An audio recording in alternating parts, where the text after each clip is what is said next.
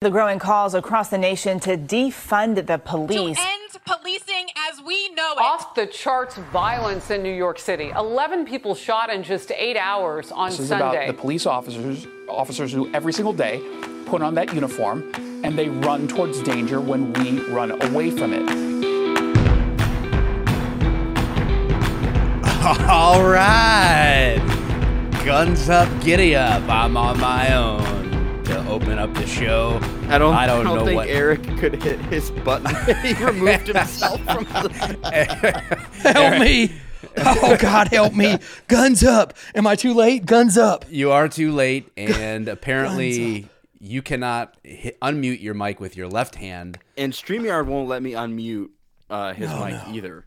So That's weird. It's Audacity's fault. Audacity popped up, and if you hit the green triangle on Audacity, it blows the whole thing up, and then you can't get to the minimize screen because it's blown Is the big it screen your up too fault though? Still, because you just realized you had to record when I sent the private message ten seconds before we went live that says, "Hey, make sure you're recording." Well, it's his fault because he broke his arm skateboarding. if you want to Look at it from the 10,000 foot view. yes. Yeah, guys, come on, man. It's the butterfly effect. Uh, and I, if you are watching, first of all, first of all, welcome to the show. This is Failure to Stop podcast. Uh, I'm Mike. Uh, also with me today is Eric and Drew. And you, if you are watching on YouTube, thank you for watching. Obviously, we broadcast live on YouTube on Fridays at 11 a.m. If you're only hearing this, you will not see that I am I am coming to you live from the scene of this week's tragic incident where uh, Eric it wasn't it turns out wasn't even on a skateboard. He was just uh, walking and fell into the bowl and ultimately shattered his right arm. so I, I went live t- uh, from the scene of, of the incident as I conducted my own thorough investigation into what happened. So if that gives you any indication of how Eric's week is going. yeah, Mike, well, I'm uh, going to while be rich because the- while you're still at the scene, could you tell us how the candlelight vigil is going? There's a lot of teddy bears and ribbons on the fence that uh, surrounds us here, and uh, some some poster some poster board, and uh, yeah, there's there's a handful of people here. We expect more tonight. Yeah, I'm, I'm suing all the skate parks across America. Uh, why they would make them out of concrete? Why they would make these things skate? They should make skateboarding illegal. I'm gonna advocate. I'm gonna advocate for skateboarding being a crime from now on. Yeah, you, you've changed teams. Oh man, it's been a hell of a week though. I, I wrote down some things while I was uh, on codeine. Uh, that's what we call codeine now, thanks to Lumber Chef. But I, uh, while I would get really doped up early on on the codeine, I would take notes, and I wrote a bunch of jokes and everything like that. And um, here's one of the jokes I wrote: What does the communist potato like to eat? I don't know. Dictator tots. I wrote that. I wrote that. I also wrote jujitsu is the new CrossFit. I don't know why I wrote that, Well, I mean, I guess you're not wrong about that. but that was in my notes, and I think it was because I called my buddy who's like a big time CrossFit uh, com- com- competitor competitor. And I called him and uh, I said, like, man, how are you doing, dude? Like, it's good to catch up with you, blah, blah, blah. And um, I was like, you got any like CrossFit competitions coming up? Like, what do you? He's like, actually, no, dude. I'm uh, I'm working on getting my stripe so I can compete in the fall. Um, and I was like, getting your stripe. Uh, what what what stripe are you talking about? And he was like, oh, I do jujitsu now, and as soon as I get uh, another stripe, I can compete. And I was like, oh. And I think I wrote, jujitsu is the new CrossFit. That's funny. Uh, guys, if you are not familiar with the show, we've got four different styles. This is the flagship version of the show on Fridays where we break down a case, past or present. And Drew, what are we talking about today? What are we breaking down? We're going to break down the 2009. Uh, it, it was a deadly span of like 30 ish days in October, November, December uh, in 2009 up in the Pacific Northwest where law enforcement was under attack. Interesting. All right, so we're gonna break that down today, and then I've got we've got we've got a year and a half of breakdowns. So if you want to know what we think about a lot of different things, boy oh boy, have we got a have we got a surprise for you? You've got tons of hours of content to listen to. Uh, on Mondays, you can listen to Dave and I, and sometimes Elijah, talk about law enforcement related news. On Tuesday nights, Eric and Andrea are doing true crime, and they break down, uh, again, cases past, present, uh, that are true crimey, murdery. And then Eric does Last Call on Thursdays.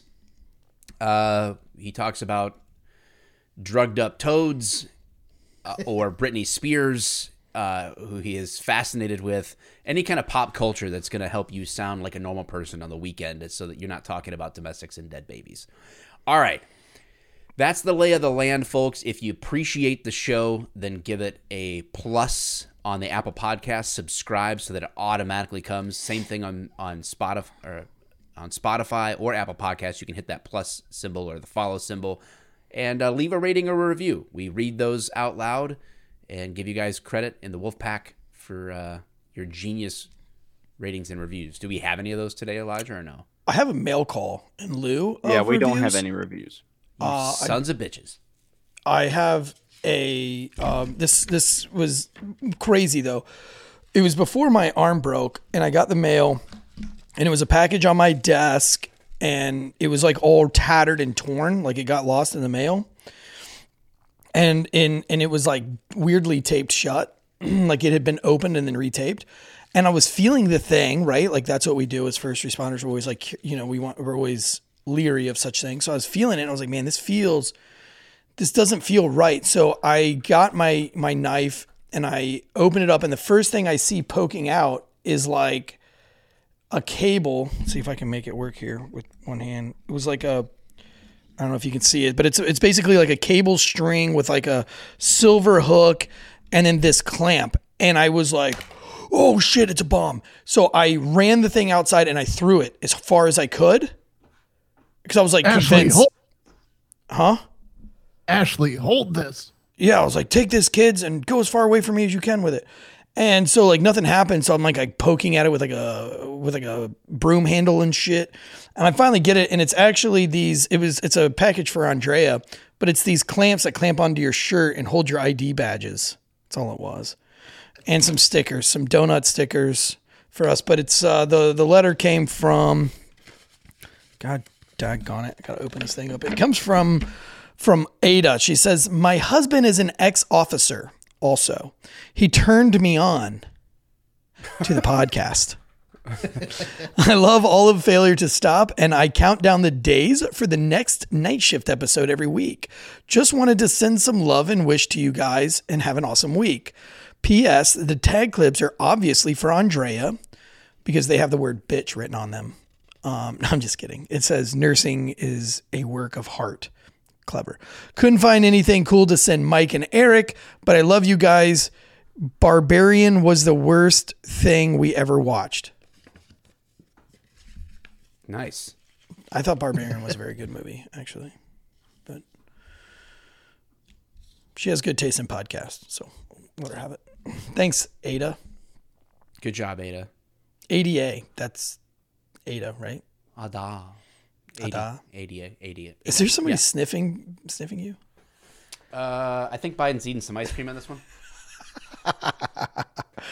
Oh, the green to- screen. I, I haven't messed with the the the StreamYard green screen too much, so this is this is just new for me. Well, in the background here. Oh man. I like it. All right. Do we have any sponsors that we got to uh, acknowledge here before we. Yeah. Today's show is brought to you by GhostBed, ghostbed.com forward slash wolfpack, bringing you all the Christmas deals, 40% off. We're also, today's show is also brought to you by ammoseek.com and undertac if you're anything like me you're sick and tired of searching for ammunition. And when you find it the prices are so jacked up through the roof that's why we are proud to partner with ammoseek ammoseek is an incredibly helpful comparison shopping search engine for in-stock ammo guns mags and reloading supplies ammoseek is totally free to use and you can save past searches and set price alerts notify you look if you're buying bullets fucking go to ammoseek.com. Use the promo code Wolfpack. Tell them that the Wolfpack sent you. Uh, ammoseek.com. Also, Undertac. There's an entire new economy being created right now filled with patriotic companies. USA, USA, that they've had enough of cancel culture. Make Kanye West cool again. Just kidding. Uh, Kanye's losses ever live in mind. Uh, one you can support every day. All you have to do is get dressed. I'm talking about Undertac. Make sure your balls are patriotic. Wear Undertac. They have to be the greatest boxers ever made, probably because they have literally been tested by special forces operators. Uh, they're made with high quality material that's antimicrobial, anti pilling, and moisture wicking so you can stay fresh and dry all day long. You don't even have to uh, wash your balls after a giant ruck march or a sweaty day of jujitsu fit. If you're wearing Undertac, your balls will smell just like they did when you woke up. Nice and cheesy. Undertac is durable, ultralight, and shrink resistant. The best part, they're almost 30% less than the woke designer brands. They're 30% less than Balenciaga. Um, with non binary models. Go to undertac.com, spelled? U N D E R T A C I don't dot support com. this non-binary nonsense. They're not. They're saying they're saying they're almost 30% less than the woke designer brands with non-binary models. Oh, okay, okay, good, good. I'm glad. Yes. You put a comma in there. I didn't mean to put a comma in there. It's the Codecaine. Get 20% off site wide with Wolfpack 20. That's Wolfpack 20 at undertac.com. Support America, company that's pro America, pro 2A. What does 2A have to do with underwear? And pro military. Basically, if you put I'm on packing this a gun underwear, in there, packing heat. you're packing mad heat, dog. Fucking Wolfpack 20, dude. Undertac.com. We're talking double barrel. We're t- you can fit two dicks in It's those actually a deformity. It's a condition, so I don't like to be talk about it too much. It's semi-automatic. two dicks, four balls, one pair of underwear. Undertech.com. The read, the ad read, you didn't know you wanted to hear. The only underwear tough enough to handle Eric on four blue chews. God bless you. Hey, there's uh there's something that I want to address because uh I, I see Kanye somewhere in the background and Yes. I'm wondering has Elijah hit the big time? Because he was jet setting with Kanye on the private jet. Is he the Milo or is he Nick Fuentes? I th- uh, oh, is that Nick Fuentes? God, I thought that was our underpaid producer. I'm sorry. You jerk. It's But also not jerk because I'm way richer in that photo. is confirmed. Elijah, our underpaid producer, is anti-Semitic. Oh, yeah. Why does Ye's or Kanye's, why does that mask make his face look like a beehole? like it looks like a black starfish. Who knows with him? He's lost his mind. But anyway, let's not go down. Let's not go down that path. Jeez. But he thinks Um, he thinks Hitler dresses nice, so that's cool. Hey, everybody has their redeeming qualities. Yeah. Oh my gosh. like I said, don't let's not go down that path. I will say this though. I will in connection to last week's breakdown about Balenciaga and their completely satanic attack on children. I will say this that it is telling that Balenciaga will cut ties with Kanye over anti-Semitic comments, but they won't cut ties with themselves over sexualizing children. Tells you like the priorities are just a little a little whack these days out there. It's uh We love Yeah, Jews and we love little kids. the PR department's like, we have morals, you know. yeah. So listen to got a lot. this. This is something my wife did with me yesterday. Um, is if you type in B A A L, right, which we talked about all the BAL They L that- references. they had they the put bail I- on yeah. the on Crime the tape. caution tape thing. Yeah. Yes. So and then there was actually another picture with bail written on it on a uh, like a, on a rug. Like a rug that you would dust your feet off. Okay, so if you take if you spell Balenciaga, if you spell it B A A L, and then space E N C I space A G A, it means Baal is king in Latin. Yeah. Yeah. And if you old Balenciaga, Baal is an king. old shirt. There's a there's a famous Satanist that had this phrase, "Do what thou wilt." Do what you want. Do what you will. Right. and Jay Z was seen wearing this designer shirt that says "Do what thou wilt" before blah blah blah. And I don't want to get into too crazy conspiracies, but if you put Ba B A L E N C I A G A, if you do it that way in Latin, it means do what you want. so there's no at this point like the coincidence is long gone to what that is, and every everything's intentional. But uh, if you didn't if you didn't hear our take on Balenciaga, then uh, we we broke that down last Friday's episode. And the reason we break that down, you're like, I thought you guys were law enforcement. Like that's more like child exploitation. Well, you haven't listened to the show very long. We've talked about child trafficking, sex trafficking, um, Government as- sponsored as- trafficking. as a, as a problem. And Project Veritas just came out with a whistleblower interview from HHS um, about literally um, these children that are coming across the border.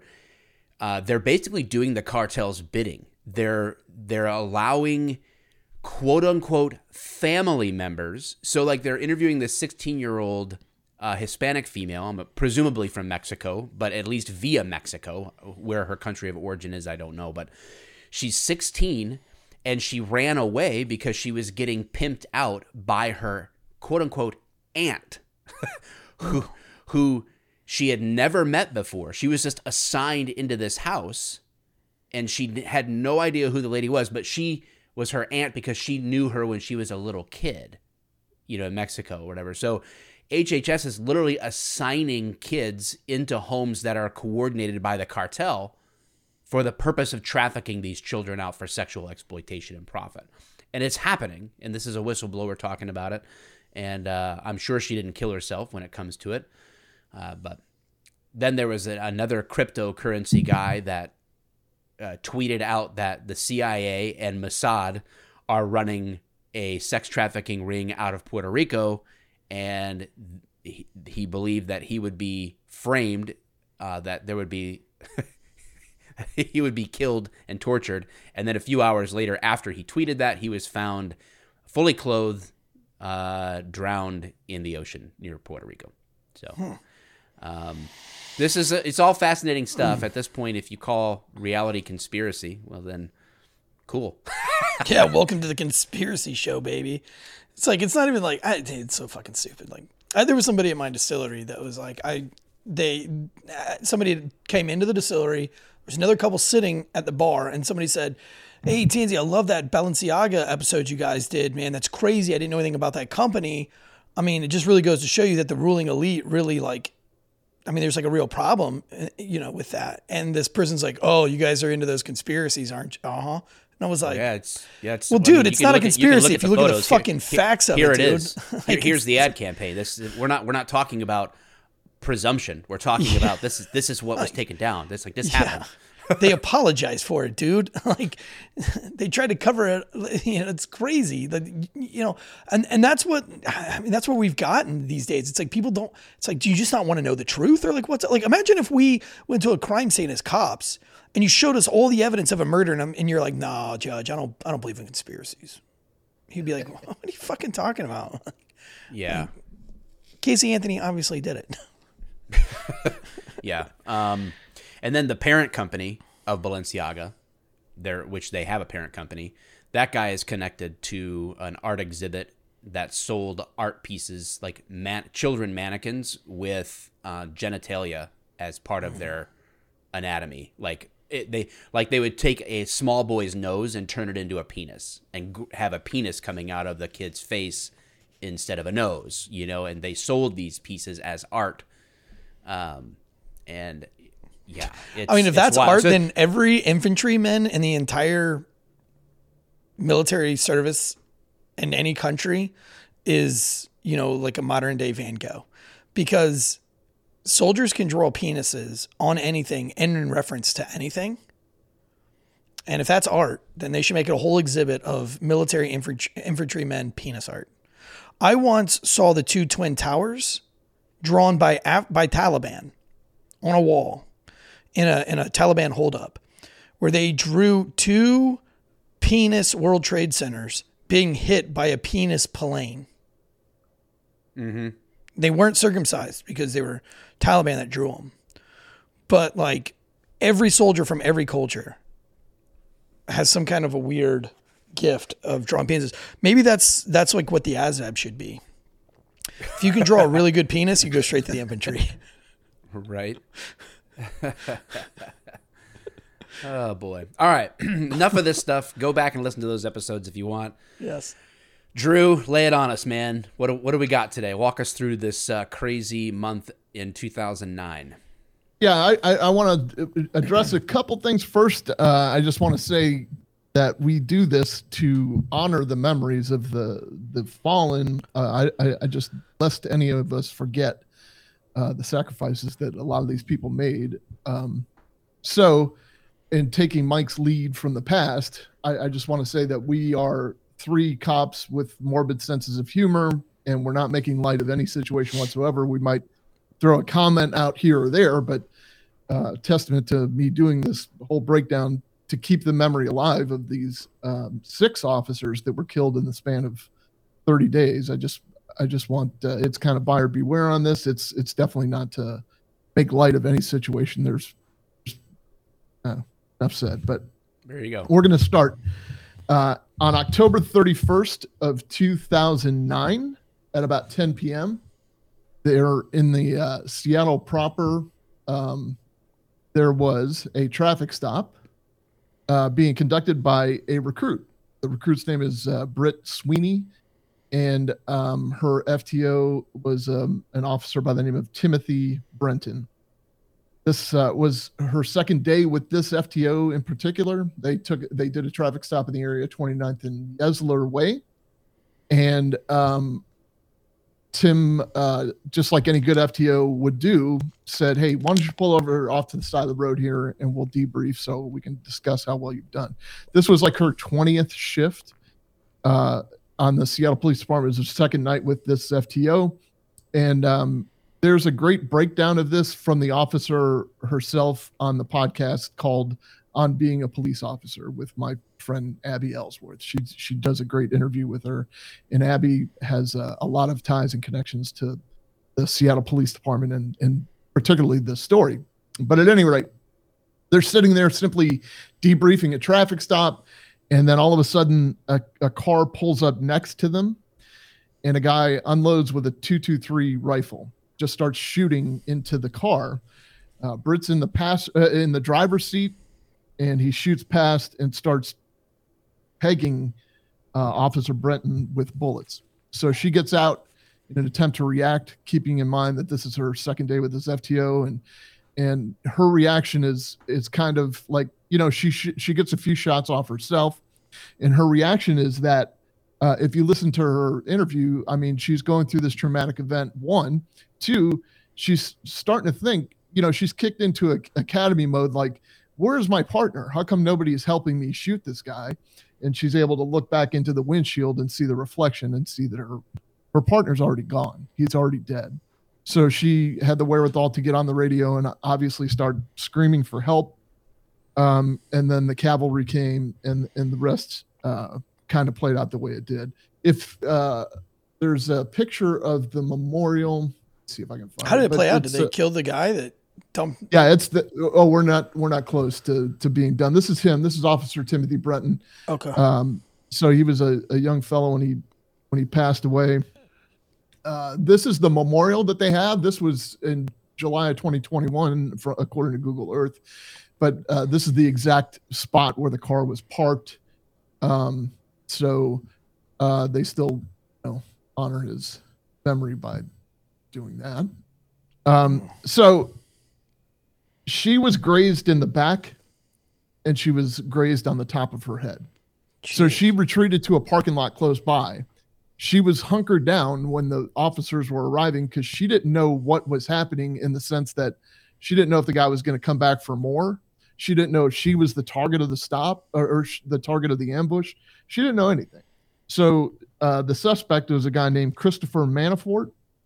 He studied criminal justice uh, at I, I think University of Washington or somewhere kind of you know decent um, by all accounts, seemed to be kind of a smart fella, but he had a, uh, a very adverse reaction to a video that was being played over and over and over on the media of a young black girl that was beat by police officers, and he decided to take make it a personal war.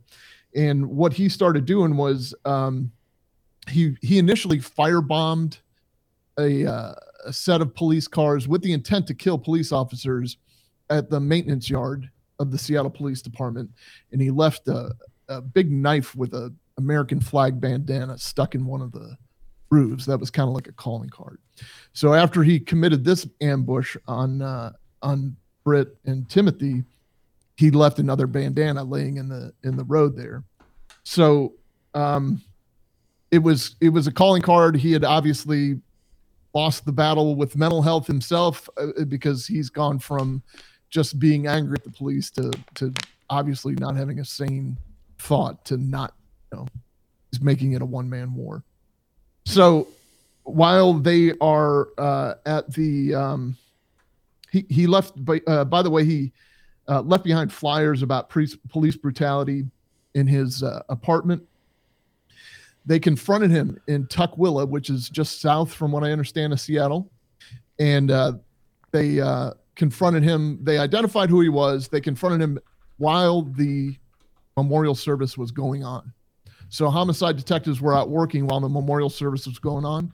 They confronted him, and he tried to shoot a homicide detective, but his gun jammed. And luckily, the homicide people were able to return fire and they pierced his spine or something to that effect. They crippled him. So he was in a wheelchair. Um, they went into his apartment. They found rifles, a shotgun, uh, and a bunch of propane bombs with nails. He had a bunch of tires in there that appeared that he was setting up for it to be a, like a makeshift bunker.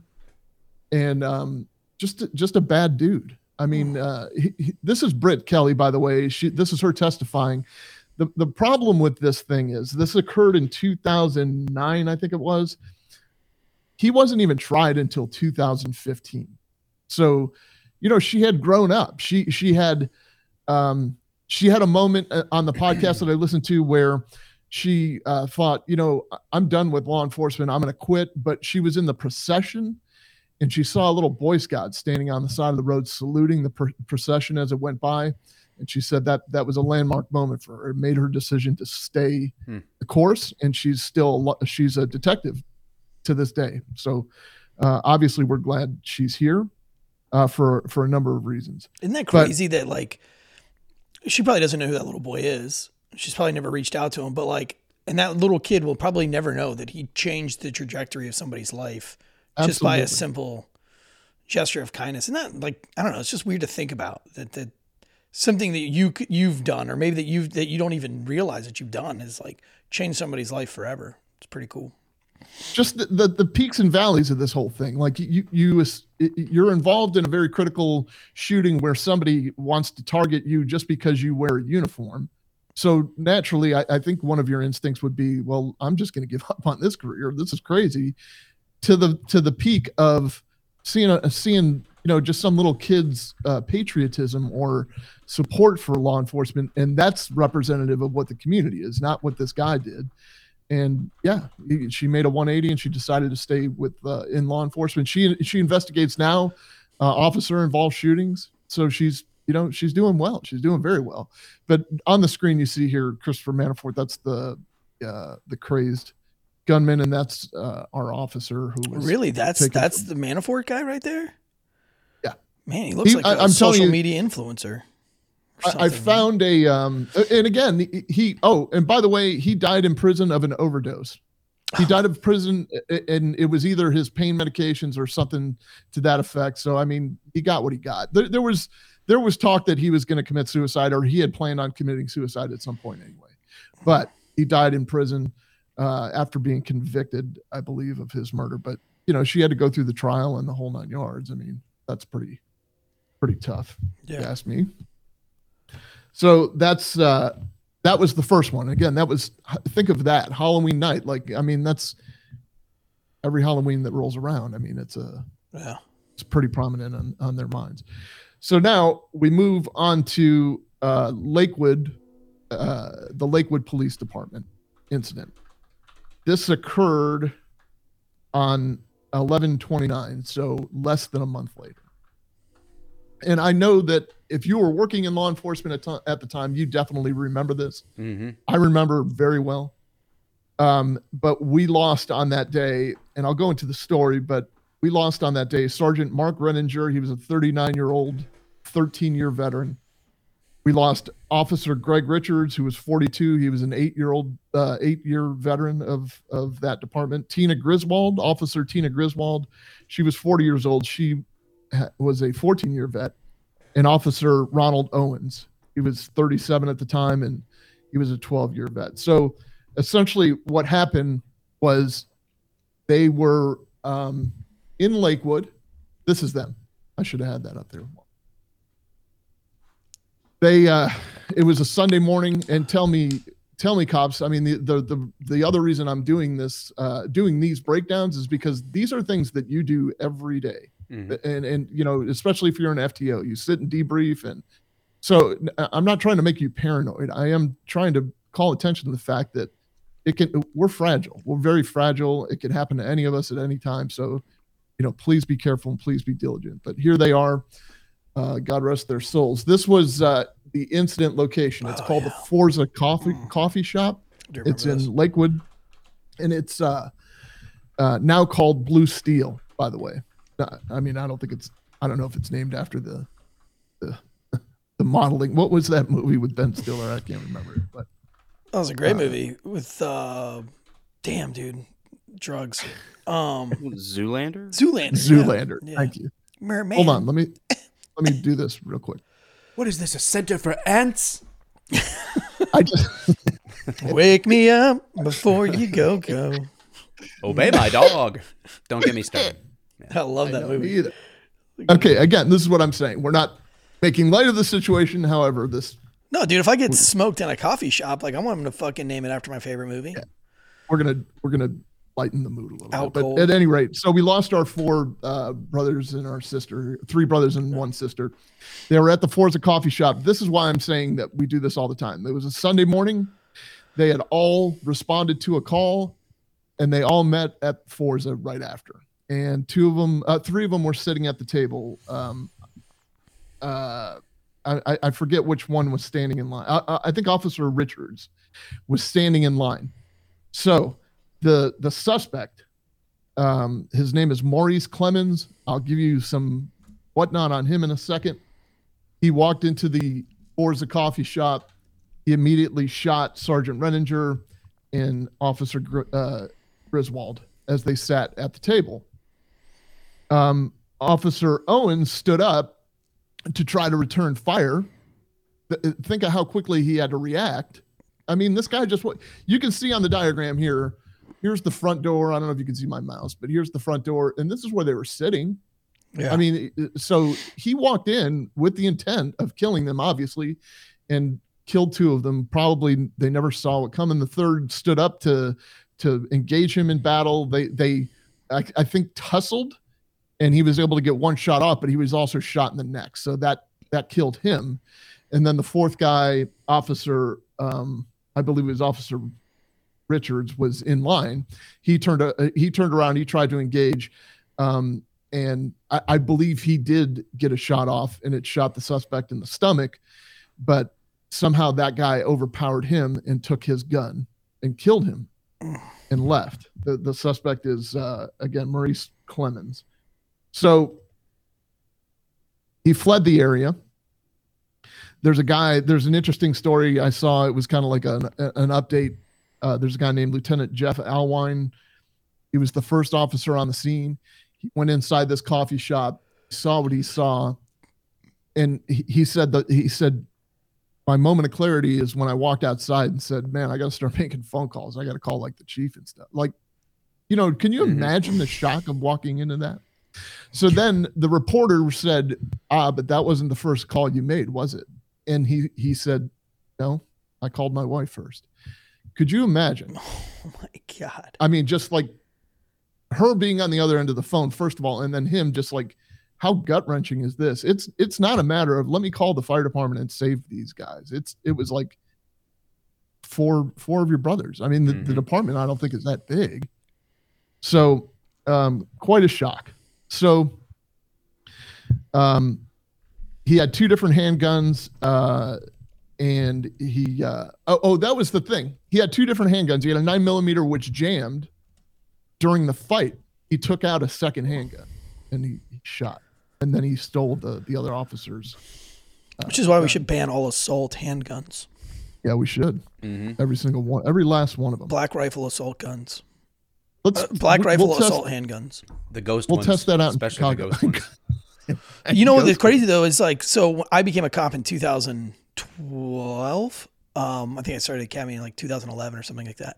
But um, when I got out, our my squad every Sunday had breakfast together, and they all parked in different parking lots and would like walk, like they would go like they would walk across the street. And so w- when I was a a rookie, and I, we pulled in one time, we pulled up and like we parked like at the Bruegger's Bagel, and we walk inside and there's like seven cops in there. But I was like, damn, where's everybody's cop cars? And then when we left, I saw people like walking across the street, people walking over to the McDonald's, dude walking over to the Pizza Hut, and I was like, why does everybody scatter their cars? And he's like, so nobody knows that there's a bunch of cops sitting in here, so we don't get ambushed. Right. I was like, damn.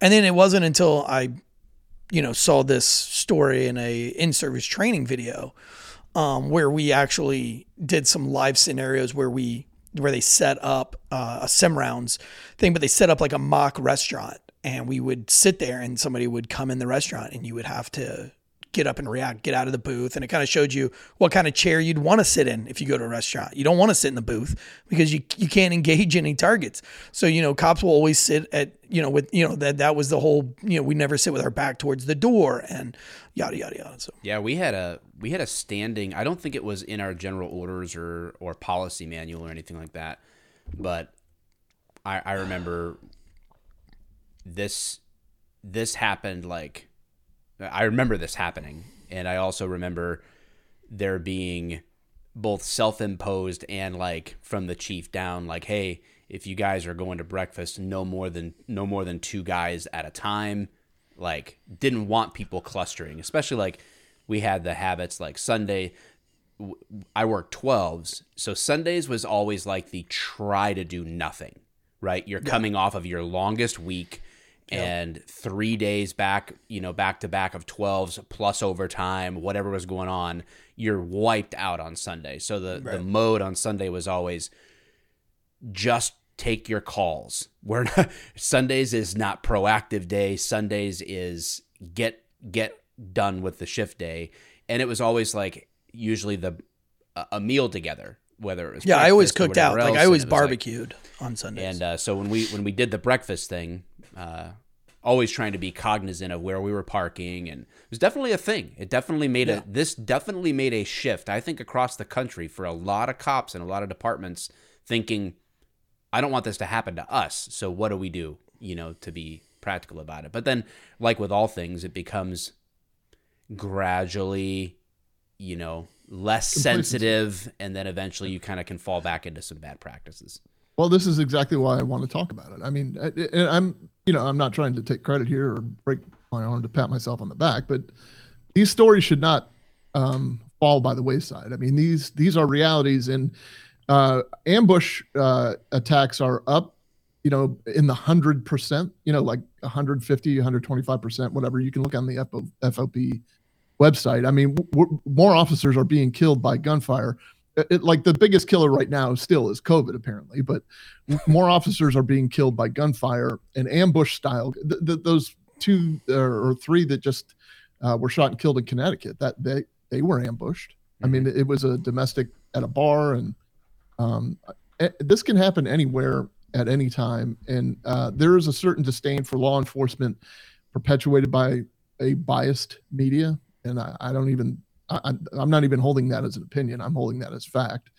Uh, not all media is biased, but there is a lot of um, anti-law enforcement sen- sentiment or just dangerous rhetoric within uh, the media that that creates monsters just like this. I mean, uh, here you had this that that first guy who just saw the the uh, girl getting beat over and over again, and he decided he was going to take out as many cops as he could.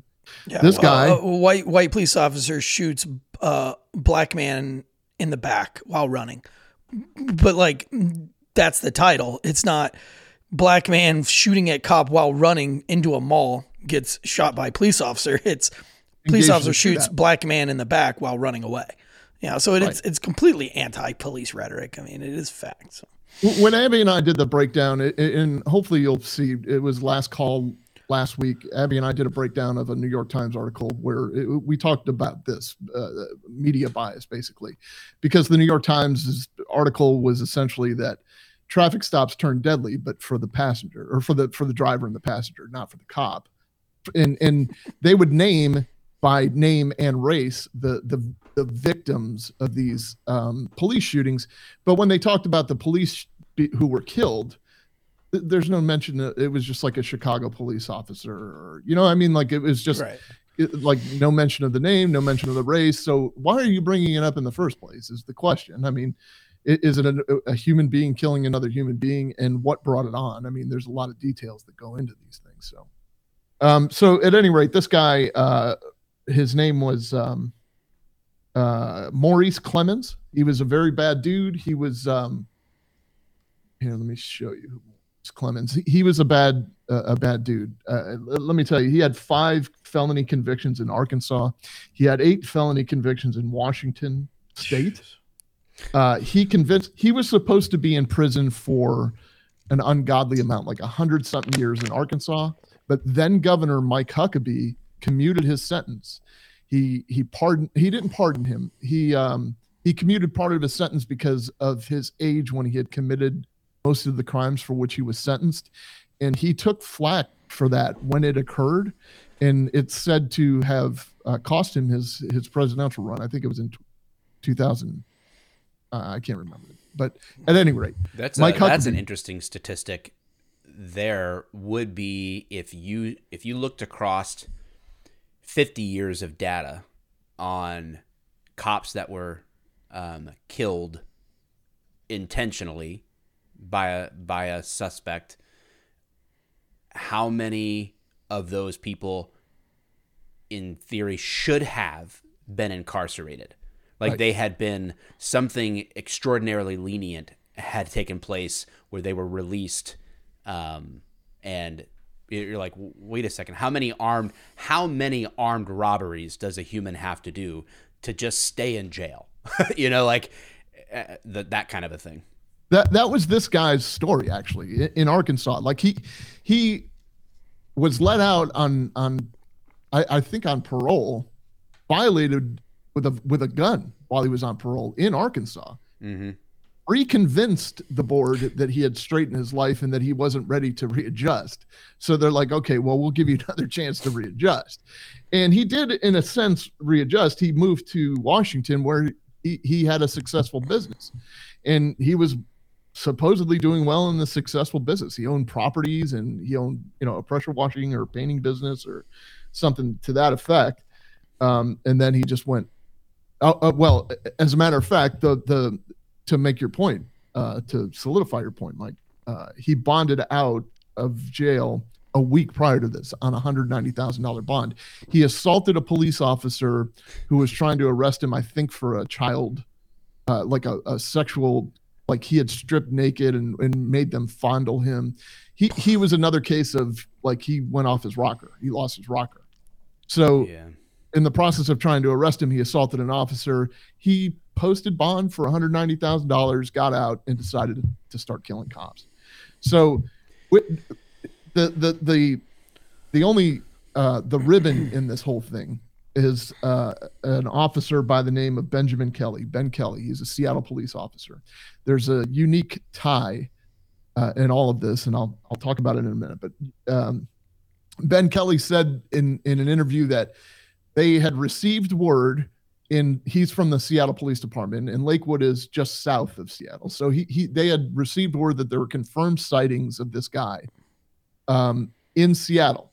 And he, he it was a Sunday night roll call, 7 p.m. And so he didn't leave roll call with the intent of going to find this guy. But he started uh, he picked up on the fact that there was a series of stolen cars at around midnight.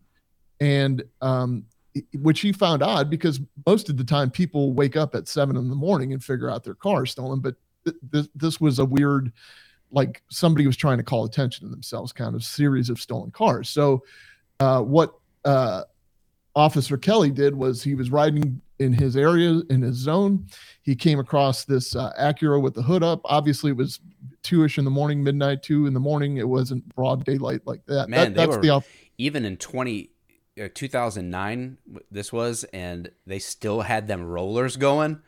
And Now they didn't even have LEDs then. I think LEDs were a thing in 2009, weren't they? Dang. No, dude. I mean, YouTube came out in 2006. Let that sink in for a second. YouTube did not exist before 2006. Crazy.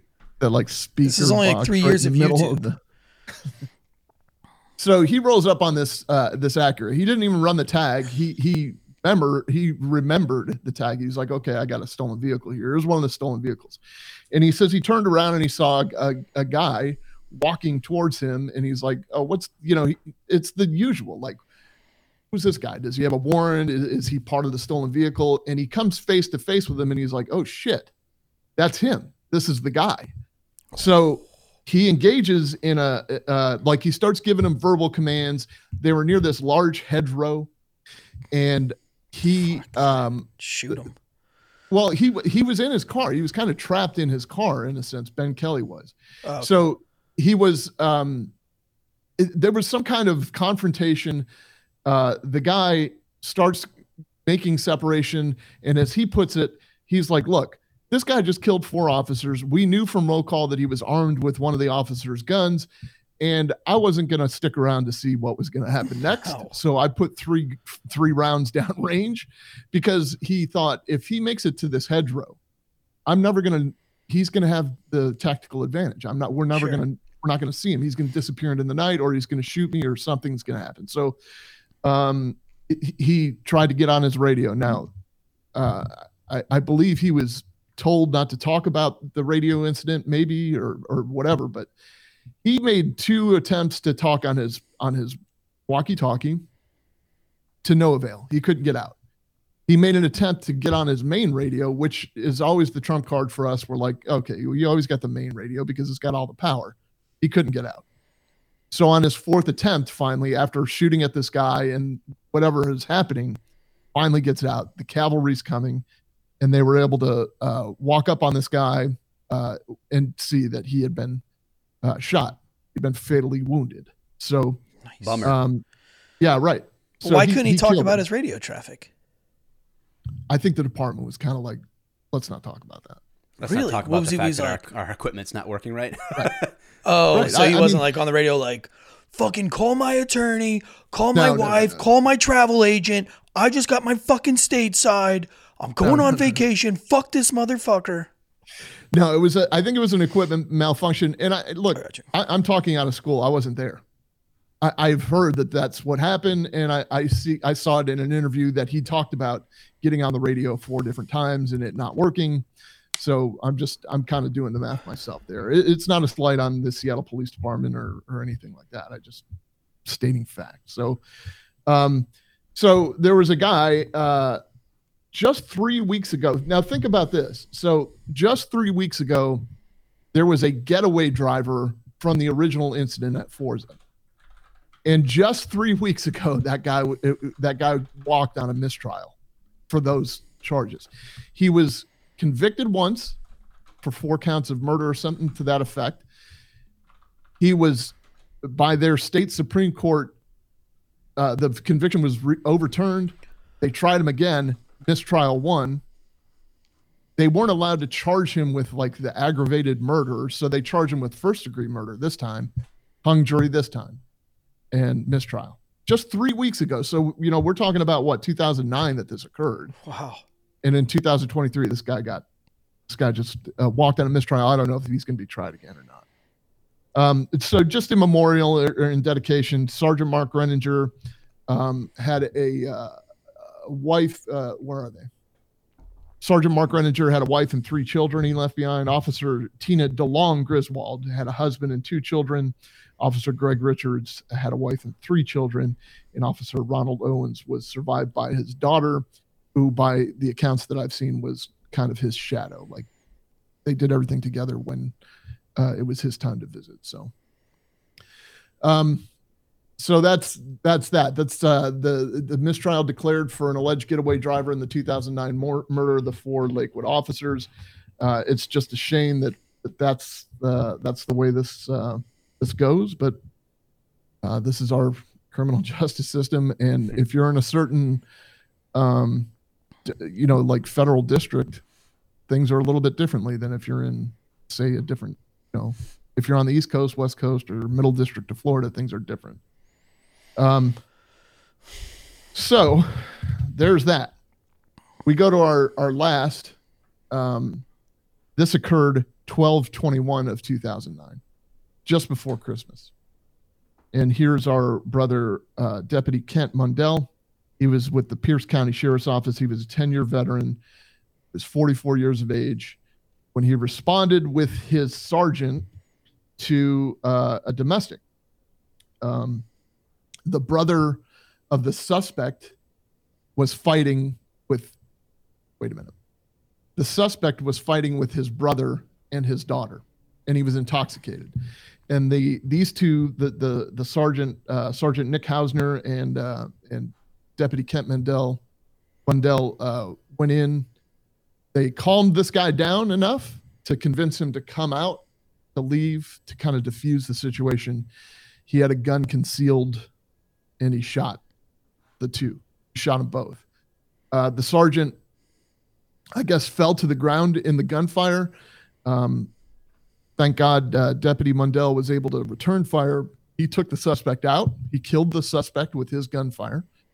Um, notable in this case is the fact that the daughter and the, the brother of the guy grabbed the sergeant and pulled him to safety during the shootout. Um, so there's that. I mean, uh, he died a week later. Uh, he was on life support 1228 you know what i mean december 28th so again we're, we're talking about three days after christmas three or four days before the new year um, he left behind a wife a daughter and a son. Um, so god rest his soul and uh, hopefully i hope the best for that family. I mean And this all happened in Uh, Seattle? it's all happened within I, i'm i'm guessing a 40 mile range of each other. Uh, pierce county is uh, Eatonville is where this domestic occurred, which which is within Pierce County, which is kind of next to Lakewood, from what I can see on the map, and then just north of both of those areas is is Seattle proper. God bless, man. What a, you know, because in your state, even like when an officer is killed in your state, it's a big deal to all the law enforcement officers. So to have like that many die, Yeah, everybody's in going to the 90 days. funeral. uh, You know, all the honor guards are activated. Everything's happening, and it's like so you're like having non-stop funerals for two months. dude.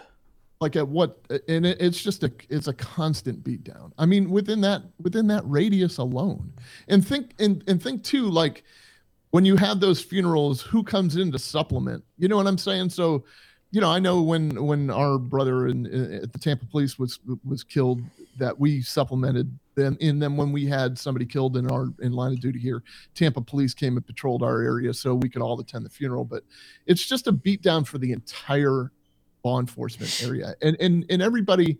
You know, I think intrinsically in law enforcement, we all want to pitch in and we all want to do what we can. And, and some people just can't stomach yet another funeral, you know, and and I get it. Uh, I I understand it.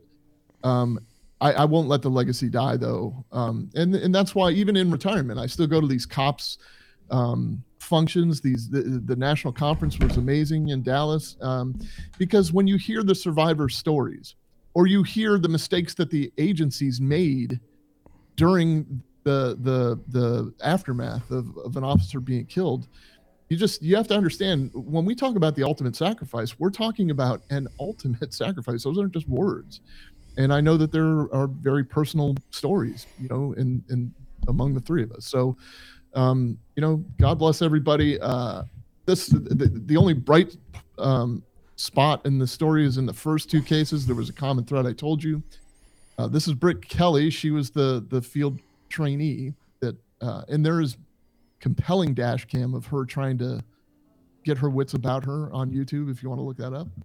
This is uh, Benjamin Kelly, the one that shot the the Forza Four, the the Lakewood shooter, and they became husband and wife at one point. I don't know that they're still married, but uh, you know I'm not going to get into their business. But um, they they they bonded over the the tragedy, and uh, they came husband and wife. So um, you think they're not still it. together? I don't know if they're still. I mean, they. I think they still work together. I. I don't know if they're still together or not. Oh, why don't you think they're still married?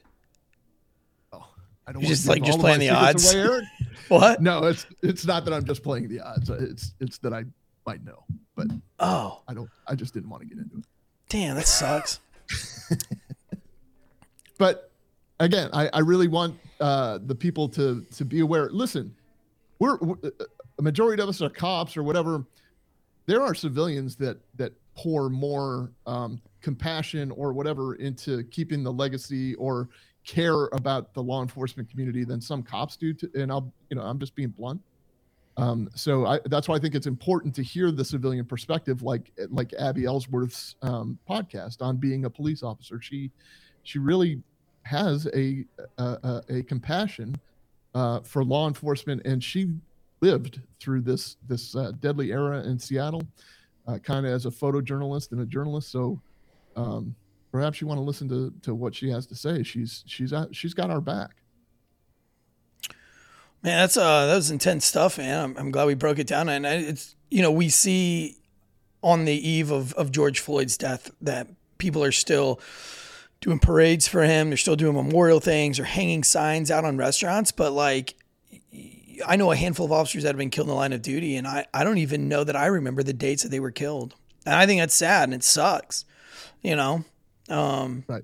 and, and you know maybe we probably should do a better job at remembering but at this point it's so many you know what i mean it's how many officers have died this year it's been a Uh, yeah, lot That's a good question. I, I don't know It's if uh, been a lot like they're I on don't know if record ODMP has that. Uh, 207 this year. this year yeah I, I'm showing uh, 302 officers shot, 56 killed by gunfire, 114 um, in 79 separate ambush style attacks, and that that doesn't include the 132 that have committed suicide. That's something that I'm Yeah. always Last year of. the numbers were skewed because of COVID. They Right. they classify 510 of the 652 as medical. So jeez insane. yeah, crazy. insane. So, you know, it's it's not. It's easy to think that you know there's a war on cops, and there, I, in a sense, there is. I I get it. I mean, it, it drove me from the profession for you know in a just a very small sense, but um, you you you all have to know. The cops out here have to know. There's plenty of support. There's plenty of us that are still fighting your fight for you and with you, and um, I, I'm proud to do it. I mean, like I- got your back uh, at a minimum, and I know that there is uh, there are plenty in the civilian world that have your back as well. Yeah, for sure. Uh, there's a lot of there's a lot of cop organizations and cop um, nonprofits, you know, whatever that are that are funded by non-cops, you know, that that are supportive. So the support is there. Um, there's definitely a contingent of, of humanity that is anti-authority, anti-police, uh, all that stuff. But by and large, and I think a lot of cops experience this too. By and large, the people you're encountering day in and day out, they're they're supportive of the police as a gen, as a general rule, right? Like they just they appreciate what you do. Uh, they might not express it um, all that all that well all the time, um, but there's a lot that goes on that is a, that is very supportive if we open our eyes to it. And a lot of that comes from our own perspective. So we kind of have to hold two things true at once. Yes, there are nefarious uh, people out there with intent to do us harm when when opportunity may present itself. So we have to cut cut the opportunities off. We have to be wise. We have to be, you know, uh, tread tread intelligently. in you know when we're we're especially when we're in uniform, and but yet at the same time we also can't disconnect ourselves from from humanity um, and, and and lose ourselves in the the fear of of that. So it's uh it's not easy. Uh, no no one's no one says that, um, but it's something that we have to walk that path for sure. I'll tell you, if if we had a lot more people sleeping on ghost beds, we'd have a lot less cops dying. If the world, cranky people. If the world, if we could just give everyone a ghost bed, the world would be a better place. It would end. Uh, it, it would end the climate crisis. It could end the war in Ukraine. Um, it could bond ties with China and North Korea. If we all just slept on a ghost bed, Ghost Bed's been a loyal sponsor with us since day one, and they were made in the good old USA. USA. USA. USA. I thought it was three people, it would be easier. Every mattress has a 20 year warranty, and you can try them out for not 69 nights, but 101 nights. If you don't like them, you can easily turn them, return them with no hard feelings, but you won't. One of our favorite parts about GhostBed is that each mattress has that cooling technology. So if you get hot at night, these babies are a lifesaver. Stay cool while staying hard. That's my motto. GhostBed offers bundles so that you can get everything you need. You don't even have to really think about it. Choose from their four mattresses and pick your bundle. Whether you just need a mattress and a frame or you want it all, I want it all. I want it all. I want it all. I want it all. Together now. And I, I want, want it. it. Like their cooling sheets and pillows, you can get the best bang for your buck. Right now, GhostBed is offering a flash sale 40% off GhostBed bundles where you get a mattress and adjustable base if you use the code WOLFPACK. GhostBed.com forward slash WOLFPACK or 30% off of everything if you use WOLFPACK at GhostBed.com forward slash Wolfpack. You can buy a mattress for like $35 a month, zero down, 0% financing. And that's if you have Drew Breezy retired man's credits. Yeah, man. Go to ghostbed.com forward slash Drew's uh, in the Wolfpack. 800s. Come on, we know this. What's that? Drew's in the 800s. 798. Drew makes tens of dollars a month. Oh, easily. Well, man, that was awesome. Um, I really appreciate everybody for being here today. Uh, this week on Last Call, I have Corinne Tatum coming on. So you don't want to miss that on Thursday coming out. Uh, a big fan of Corinne Tatum. That's Brandon Tatum's wife. Uh, Hey, and she's is, been uh, very Corinne- vocal lately. What? Is she going to do an eyebrow tutorial? Yes, I. I That's what I'm bringing her on for you. hopefully. Perfect. So that your eyebrows don't look like shit at your civilian barbecue. oh Cool. man! And then we've got uh, another off the cuff coming on Saturday, so make sure you guys are that. And Yeah, if uh, you're, if you're a member on YouTube, you can watch live tomorrow morning, 8:45. yes, eight forty-five. I'll be there. and then I also want to do. I don't No, know if it's won't. possible. Um, I've been there a few times. Drew is always there. You've been there like one and a half times. Plunk. He's, I'm always there in spirit. I'm there every time. 100%, 60% of the time, I'm there 100% of the time. Um, I also uh, would love to put together maybe a Christmas special with everybody before we enter the new year. The new year is going to bring a bunch of changes to Failure to Stop and uh, a lot of things. So I'd like to, to end out this year with, with a group podcast, but I'll try to get that, that going now. And maybe we can get us all at some time together. Maybe it's on an evening or a pre recorded thing. I don't know. But um, we will be doing a some kind of a Christmas special uh, of sorts. But uh, again, guys, thank you guys for tuning in to, to Failure to Stop podcast with myself, Mike the Cop, Drew Breezy, underpaid producer. Almost said unpaid, but that's not true. He's he's paid.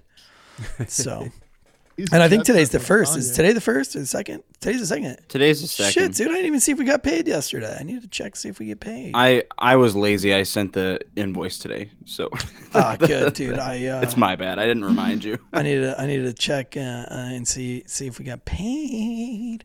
Uh, all right, guys. Until next time. Giddy up. Guns